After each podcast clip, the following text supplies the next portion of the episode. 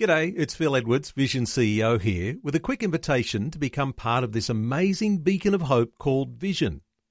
Together we can put our love into action to help people of all kinds build or rebuild their lives on the truth of God.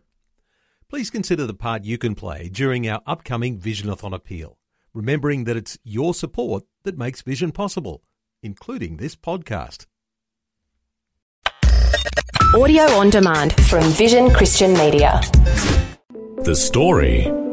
The man put his finger right in front of me as if he was scolding me, and he said, You, you are a wild rose, but tonight the Lord is picking you, and he is going to make you a sweet fragrance to many. And then I just completely fell on the floor, and I saw like a slideshow of my life G'day, I'm Jimmy Colefax. Welcome to The Story. Well, Christine Sakakibara is an amazing woman of God. She was born in Brisbane, raised in Toowoomba, and has lived in Jerusalem for over 45 years. While there, she's lived through wars, terror attacks, and adversities of many kinds, and has even been awarded permanent residence in Israel due to her work in the community. She'll be sharing her incredible story with us today as she has a chat with Eric Scatterbo. Christine Sakakibara, welcome to the program. Thank you so much. It's wonderful to be with you. Glad to have you with us today. And I should say that Sakakibara is not a surname that you often hear in Queensland. Is that right? That's right. Uh, when I went to Israel in 1975, in 1976, I ended up marrying a Japanese man, and uh, his family name was Sakakibara. And Sakakibara actually means a fruitful tree in a large field. So I always tell people that's why we have five children. well, there's a bit of a story there. We're going to get to that, but let's back up and go to your childhood growing up in Queensland. Yes. I grew up, I was actually born in Brisbane, but mm-hmm. spent most of my childhood growing up and my pivotal years of education in Toowoomba. Mm-hmm. And actually, um, I lived in a Irish Catholic community, and we lived on Chamberlain Street in Toowoomba. Most of our neighbors were from Irish backgrounds, mm-hmm. and so I was raised by my Irish Catholic grandmother, who uh, had come as a teenager from Ireland. So uh, my life was very influenced by quite a stern Catholic background, and my entire education was in uh, Catholic schools. Mm-hmm. And in fact, I never met a Protestant until I was 18 years old. Is that right? Yes. Wow. So uh, it was quite remarkable. It was a huge change for me when I left Australia to suddenly in- discover that the entire world was not Catholic. and when was that? When did you meet non-Catholics? I left Australia in 1975 or actually in in the late part of '74. And uh, I was going on an adventure. I was going to. I had three goals in life. One was to eat cocaine cookies in Kathmandu. The next one was to see the Taj Mahal, and the third one, I wanted to meet Liza Minnelli. So I oh, um, oh, wow. I knew the importance of having goals, personal goals. now, tell us about those goals. At cocaine, how was that in the mix?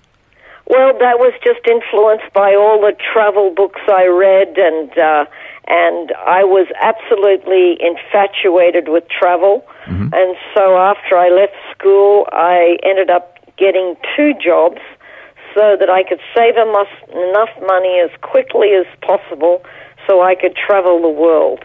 And of course, when you read all these travel books, you know, highlights are going to these exotic places and mm-hmm. having these exotic experiences as such. And so uh, it said the importance of travel is to set yourself goals. So I set myself these three goals. Needless to say, not all of them were achieved, but um, definitely God saw that I was on a journey searching. Mm-hmm. And I think that was an, a remarkable thing how he ended up just taking my life and turning me around. Well, we want to find out how did he turn your life around? Well, I ended up going to London, and um, there I moved into a two bedroom flat with 10 other Australians, all from the same school, Oh, St. wow. Saviour's. Yeah. And there I began my travel and working part time in London. And one day, one of the girls came home and said, I've heard about uh, a meeting in Soho in London.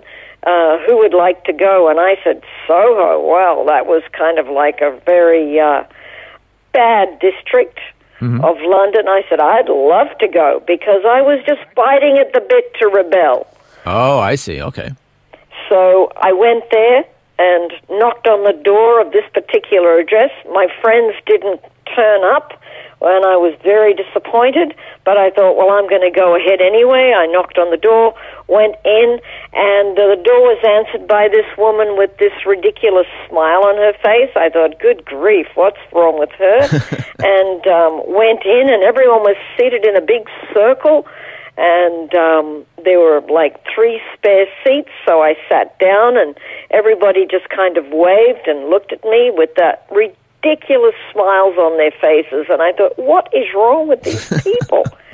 and right at that moment, the door kno- there was another knock, and in walked two men, very very rough, and they came and sat down next to me, and. Um, I thought I should be polite, so I turned to the man next to me and I said, Hi, my name's Christine. What's yours? Joe, love. Joe. And I said, So, Joe, do you come here often? He said, No, love. First time I'm here with my parole officer. I just got out of prison today. Oh, wow. So I thought, Oh, my goodness, I definitely have found the dark side here. Yeah. And right at that moment, out comes this man, and he begins to speak. And while he's speaking, he spits, he sweats, he cries, he puts his hands up in the air. And I was fascinated. I just kept looking at him like, I hope he's not going to have a heart attack or something. and then he stops and he said, Now, we are not leaving here tonight until these two people give their heart to the Lord. Oh, and wow. he pointed his two fingers at Joe and I. Hmm. And I looked at Joe, and Joe looked at me, and uh, we thought, how are we going to get out of here? And then we noticed that four well endowed women just moved across the only door that you could go out, and they were just clasping their arms together. And um, eventually they all began to sing and pray and everything. And so eventually Joe says to me, Listen, love, we're not getting out of here tonight until we go up there. He said, So let's go up together. So we stood up, and when we stood up, there was a shout. We walked forward, and the man put his finger right in front of me as if he was scolding me, and he said, You, you are a wild rose, but tonight the Lord is picking you, and he is hmm. going to make you a sweet fragrance to many. And then I just completely fell on the floor and I saw like a slideshow of my life hmm. and everyone that I had hurt and spoken ill of and every pain I had caused, and I began to weep and weep and weep. Hmm. And then when I finally opened my eyes, I was completely wet from all my weeping, and everyone was standing over me with that silly smile on their face. And I looked to the side, and there was Joe on the floor as well. And he said to me, Well, love, at least we went down together. and then they pulled me up, led me through the sinner's prayer, and I gave my heart to the Lord that night. And that was the beginning of a journey and an adventure with the Lord that is ongoing. Wow. And Joe obviously became a Christian as well? Well, Joe, I never uh, saw again, but um, I did return to the same place and uh, for another time, and uh, there I was filled with the Spirit. And after that, I just didn't know what to do with this experience, and I thought uh, I need to travel around Christian communities that are having revival, and I traveled around uh, all of Europe and offered my services to many communities, none of which wanted me. Hmm. One day, I met a hitchhiking nun. A hitchhiking nun. A hitchhiking nun. I actually thought she was a hitchhiker that was pretending to be a nun. So I was feeling a little indignant because I really, really needed to get a ride to Calais so I could return to England for my friend's wedding. And so I walked up to this uh, woman and I said, You know, you're the poorest example of a nun that I've ever seen. I mean, where did you get that outfit? and she said to me with a very strong French accent, But I am a nun. And I said, You're a nun. What kind of a nun are you? And she said, Well, I'm a Le Petite Sœur de Jésus. I'm a little sister of Jesus. And I said, Do You mean to tell me there is a hitchhiking order of nuns? And she said, Well, we do more than hitchhike. and I said, Do you have this in England? And she said, Yes. So she gave me the name of Sister Constance, the Mother Superior in London. And so I then asked her if she wouldn't mind stepping back into the bushes so I could get a ride, which she did. And then I got my ride to Calais, went back to London, and after my friend's wedding, I went and knocked on the door of the Little Sisters of Jesus in London. And I said to Sister Constance, I would like to be a hitchhiking nun. And she said, Well, dear, there's many other things you'll need to learn to do apart from hitchhiking. And so thereupon I began to be a novice in the Little Sisters of Jesus. And later, uh, she called me back and she asked me, Do you still want to be a, a nun? And she, I said, Oh, yes. And she said, Well, if that's the case, then you need to go to Israel. Do you have any money left? And I said, Yes, I have a little. And she said, Because we want anyone who joins our order to have an understanding of God's plan for Israel. Hmm. And I thought, What on earth? What kind of a nunnery is this?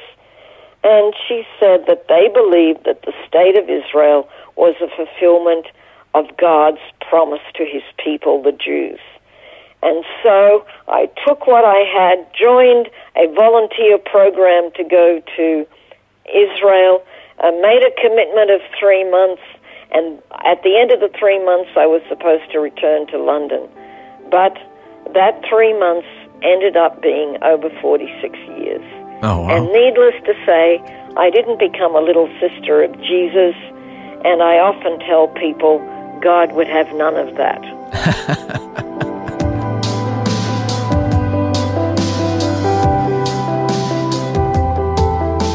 You're listening to The Story.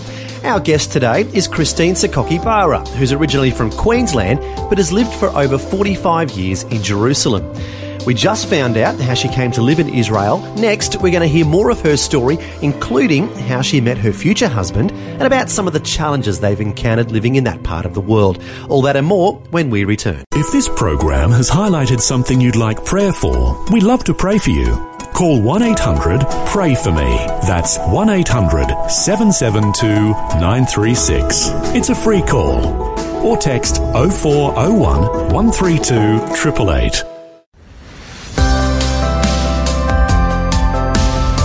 Hi, I'm Jimmy Colefax, and this is The Story.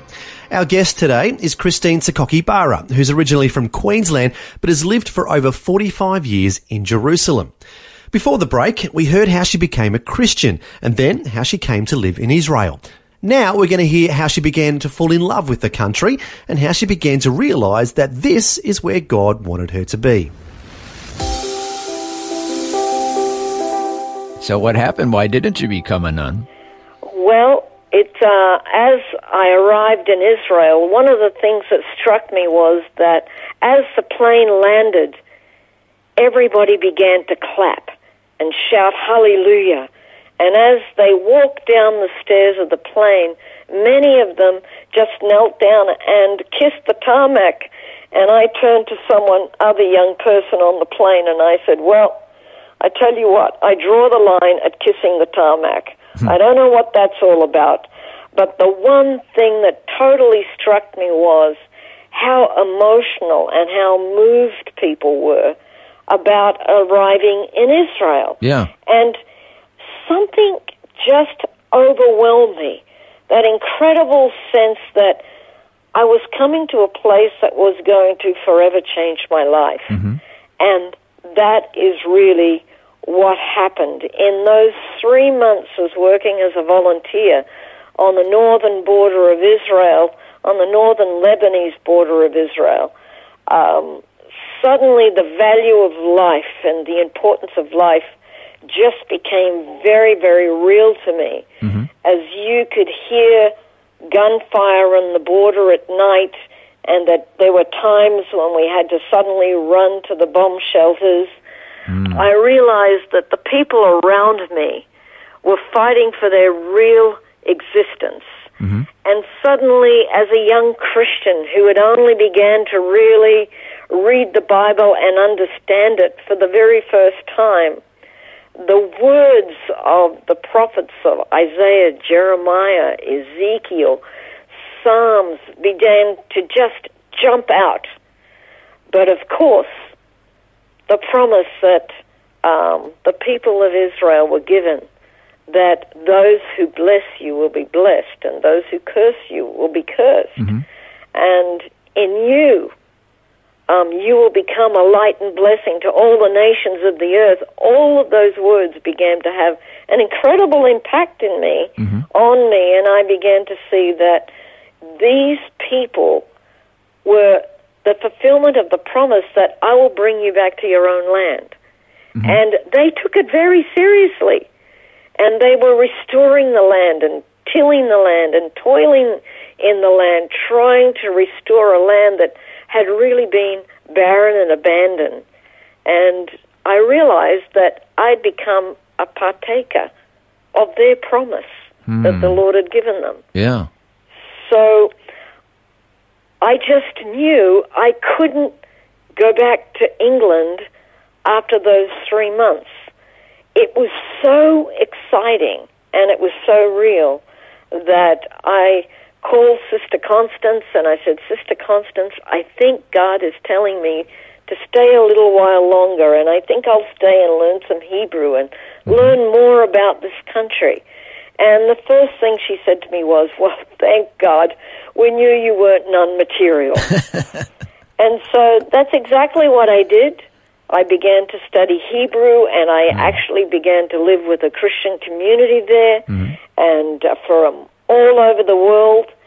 And I began to learn little things like even the word Isaac, In Hebrew it's Itzhak, mm-hmm. which means laughter Oh, that Yeah. when Abraham told his wife Sarah that she was going to bear a son and his name would be Isaac, you know, she laughed. Yep, And that's yep. why Isaac is called Itzhak. And I began to learn all of these amazing things that I had no clue about. Yeah. And so it really stirred my spirit and led me on a different path. And that path led you to your future husband. Is that right? I actually met him in the Christian community, and um, he was he spoke Hebrew much better than me, and he was actually studying um, Judaism and Bible at the Hebrew University because his hopes were, you know, eventually that he would be able to teach it to other Japanese pastors and and teachers, and so. Um, I met him there. It was a whirlwind romance, and we ended up getting married. Actually, we um, had our civil ceremony in the Australian Embassy, and then we were married in a church wedding in Mount Zion. And it was an amazing time of my life. And it's like I grew up with the nation of Israel, and I learned things along with them. And you know, many people romanticize this kind of lifestyle. Yeah. But the thing is, is that when you embrace um, the Jewish people and when you embrace the truth of God's word prophesied to his people, Israel, you can't just embrace all the good stuff. If you're living in Israel, you also embrace their pain hmm. and their suffering and everything that they've had to go through. And so we had to pass through wars, terror attacks, all manner of difficult times, and that became part of the journey. And it made our understanding of Israel more real because you can't just choose the good scriptures in the Yeah. Bible. Yeah. Got to take it all. Now, your Well- husband, what was his original plan to go back to Japan? Well, uh, he thought he would eventually return to Japan, but he didn't. And actually, somebody approached him at the Hebrew University and asked him, would he mind changing his courses? Because there were no Japanese speaking guides in Israel. And would he mind changing his courses and uh, instead studying archaeology and history and a modern day history? And so he became the first Japanese speaking guide in Israel. Oh, wow. And so that once again changed the path that we were going on. And uh, after he had finished his course, which was quite difficult um, because it was all in Hebrew, um, Wow. eventually he graduated, became a licensed tour guide, and uh, then he went back to his friend at the Ministry of Tourism and said, "Okay, I've got my license. I'm all ready. You know, what do I do now?" They said, "Oh, well, we forgot to tell you there's one problem. Uh, we don't have any Japanese tourists. You now need to go to Japan and and uh, generate interest in Israel." So for 10 years, we went back and forth to Japan, um, presenting Israel anywhere that an opportunity arose in uh, seminaries, high schools, universities, churches, wherever the doors would open. And eventually, interest began to grow, and more and more tourists began to come. And now in Israel, there are a couple of hundred Japanese tour guides. And of course, um, Wow. they the church is very well founded now in the understanding of God's plan for Israel. And so life has changed dramatically in Israel. Yeah. So your husband kind of started that movement. Uh, well, he didn't start it, but uh, it was the brainchild of the Ministry of Tourism. But certainly, we were great participators in generating interest, particularly among the church, because they just had never had an awakening or understanding that God's promises to Israel were being virtually fulfilled in a very living way in Israel. The desert was blooming. So when we began to show them pictures and read scriptures to them, the church just got excited and they wanted to come and see it for themselves. Hmm. And that's how tourism from Japan began. Mm-hmm. Now, for you personally, did you know that you were going to stay there, or did that just kind of evolve over that time? evolved. My husband was absolutely and totally convinced that he would live the rest of his life in Israel. But I was more, well, let's just see how things pan out. Mm-hmm. But of course, now I realize I don't belong anywhere else. I mm. simply don't fit anymore. Israel has become a part of me, and I'm part of them. Mm. And I'm definitely not Australian anymore. Mm. I'm a bit like a round peg in a square hole. I love everything about Australia, but I simply don't fit anymore.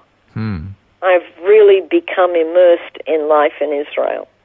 Well, unfortunately, our time has run by. Can we invite you to join us again next time for another chapter in your life as we learn more about what it was like over these 40 some years to live in Israel? I would absolutely love that. That was Eric Scatterbo chatting with Christine Sakakibara. She was born in Brisbane, raised in Toowoomba, and has lived in Jerusalem for over 45 years. Well, as we heard, there's a lot more to her story, so we invite you to join us again next time for part two of this conversation. Meanwhile, we want to remind you what the Bible says about Jerusalem in the book of Psalms. Pray for the peace of Jerusalem. May those who love you prosper, and may there be peace within your walls. Amen. Unfortunately, the reality is there's been much conflict in that part of the world that continues right up to today. So our Lord instructs us to regularly pray for the peace of Jerusalem, as it has a special place in his heart. And sadly, Christine Sakakibara has been no stranger to some of the conflict in that area. Next time, she'll share a gripping story about what happened when some neighbourhood kids hit her child with a rock. Amazingly, God took what was a horrible situation and ended up turning it around for good. We'll hear that incredible story next time. Well, until then, when we'll hear part two of Christine's story, I'm Jimmy Colefax encouraging you to share your story with someone today. Next time on The Story. One day I was, my daughter was sitting on the front steps and she was just happily playing and all of a sudden the, the young boys from the neighborhood were coming home from school and they began to throw stones at her to try to hit her. And one of them did hit her and she began to cry and I ran out, grabbed her, brought her inside and then I lost it. Christine Sakakibara has been living in Jerusalem for over 45 years. While there, she's lived through wars, terror attacks, and adversities of many kinds. She'll share more about what it's like to be a Christian living in that part of the world next time. The Story. Just another way Vision is connecting faith to life. This program is a production of Vision Christian Media. To find out more about us, see vision.org.au.